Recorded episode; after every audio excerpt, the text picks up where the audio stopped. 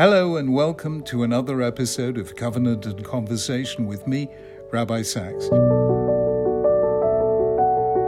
In each new episode, we'll explore a Jewish idea from the Hebrew Bible based on the Torah reading of the week. Shlach Lecha, Fear of Freedom. The episode of the spies was one of the most tragic in the entire Torah. Who sent them and to what end is not entirely clear. In this week's parsha, the text says that it was God who told Moses to do so. In Deuteronomy, Moses says it was the people who made the request. Either way, the result was a disaster. An entire generation was deprived of the chance to enter the promised land. The entry itself was delayed by 40 years. According to the sages, it cast its shadow long into the future. Moshe told the spies to go and see the land and bring back a report about it. The people, many or few, strong or weak, what is the land itself like? The spies returned with a positive report about the land itself. It is indeed flowing with milk and honey, and this is its fruit. There then followed one of the most famous buts in Jewish history. But the people who live there are powerful and the cities are fortified and very large. We even saw the descendants of Anak, the giant, there. Sensing that their words were demoralizing the people, Kalev, one of the spies, interrupted with a message of reassurance. We should go up and take possession of the land, for we can certainly do it. However, the other spies insisted, We can't attack these people. They're stronger than we are. All the people we saw there are of great size. We seemed like grasshoppers. The next day, the people, persuaded that the challenge was completely beyond them, expressed regret that they'd ever embarked on the Exodus and said, Let's appoint a leader and go back to Egypt.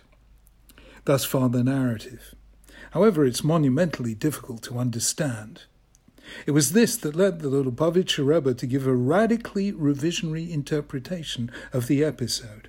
He asked the obvious question how could ten of the spies come back with a defeatist report. They had seen with their own eyes how God had sent a series of plagues that brought Egypt, the strongest and longest lived of all the empires of the ancient world, to its knees. They'd seen the Egyptian army with its cutting edge military technology, the horse drawn chariot, drown in the sea, while the Israelites passed through it on dry land. Egypt was much stronger than the Canaanites, Perizzites, Jebusites, and other minor kingdoms that they'd have to confront in conquering the land. Nor was this an ancient memory. They had said so at the Red Sea. Trembling seizes the leaders of Moab, all the inhabitants of Canaan, and melted away. How was it that they forgot what long, not long before, they had seen? What's more, continued the Rebbe, the spies weren't people plucked at random from among the population, the Torah states that they were men who were heads of the people of Israel. They were leaders. They were not people lightly given to fear. The questions are straightforward. But the answer the Rebbe gave was utterly unexpected. The spies weren't afraid of failure, he said. They were afraid of success. Never had a people lived so close to God as they were living right then.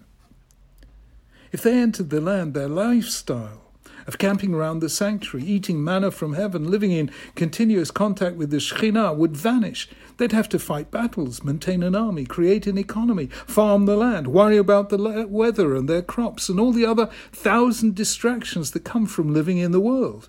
What would happen to their closeness to God? They would be preoccupied with mundane and material pursuits. Here they could spend their entire lives learning Torah, lit by the radiance of the divine.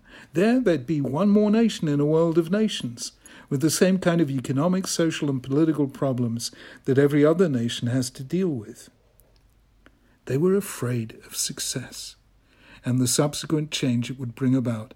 They wanted to spend their lives in the closest proximity to God what they didn't understand was that God seeks, in the Midrashic phrase, a dwelling in the lower worlds. One of the great differences between Judaism and other religions is that while others seek to lift people to heaven, Judaism seeks to bring heaven down to earth. Much of the Torah is about things not conventionally seen as religious at all labour relations, agriculture, welfare provisions, loans, debts, land ownership, and so on. It isn't difficult to have an intense religious experience in the desert or in a monastic retreat or in an ashram. Most religions have holy places and holy people who live far removed from the stresses and strains of everyday life. And about this, there's nothing unusual at all. But that isn't the Jewish project, the Jewish mission. God wanted the Israelites to create a model society where human beings were not treated as slaves, where rulers were not worshipped as demigods, where human dignity was respected, where law was impartially administered to rich and poor alike, where no one was destitute, no one was abandoned to isolation, no one was above the law, and no realm of life was morality free. That requires a society, and a society needs a land. It needs an uh, economy, an army, fields, flocks, labour, enterprise. All these, in Judaism, become ways of bringing the Shekhinah into the shared spaces of our collective life. The spies didn't doubt that Israel could win its battles with the inhabitants of the land. Their concern wasn't physical but spiritual. They didn't want to leave the wilderness. They didn't want to become just another nation among the nations of the earth. They didn't want to lose their unique relationship with God in the reverberating silence of the desert. And they were wrong. It was the mistake of deeply religious men, but it was a mistake. Clearly, this isn't the plain sense of the narrative.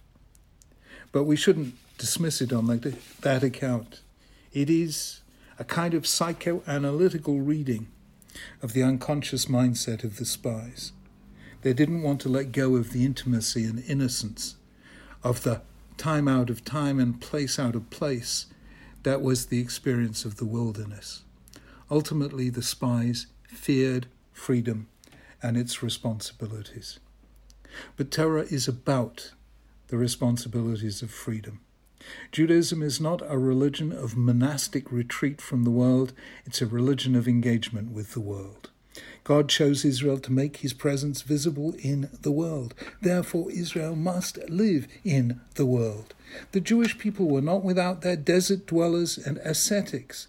The Talmud says that Shimon Bar Yochai lived for 13 years in a cave, and when he emerged, he couldn't bear to see people engaged in such earthly pursuits as ploughing a field. He held that engagement with the world was fundamentally incompatible with the heights of spirituality, but the mainstream held otherwise. It maintained that Torah study without an occupation will, in the end, fail and lead to sin. Maimonides speaks of people who live as hermits in the desert to escape the corruptions of society, but these were the exceptions, not the rule. It is not the destiny of Israel to live outside time and space as the world's recluses. Far from being the supreme height of faith, such a fear of freedom and its responsibilities is, according to the Lubavitcher Rebbe, the sin of the spies. They didn't want to contaminate Judaism by bringing it into contact with the real world. They sought the eternal dependency of God's protection and the endless embrace of His all encompassing love. There's something noble about this desire, but also something profoundly irresponsible. The spies demoralized the people and provoked the anger of God. The Jewish project, the Torah as the constitution of the Jewish nation under the sovereignty of God, is about building a society in the land of Israel that so honors human dignity and freedom that it will one day lead the world to say, Surely this great nation is a wise and understanding people. The Jewish task is not to fear the real world, but to enter and transform it healing some of its wounds, and bringing to places often shrouded in darkness fragments of divine light. Shabbat Shalom.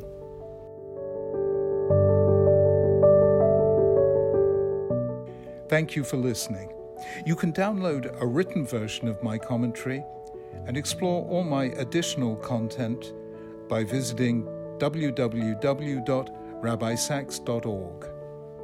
This year, we also have an accompanying family edition of Covenant and Conversation aimed at connecting children and teenagers with these ideas and thoughts.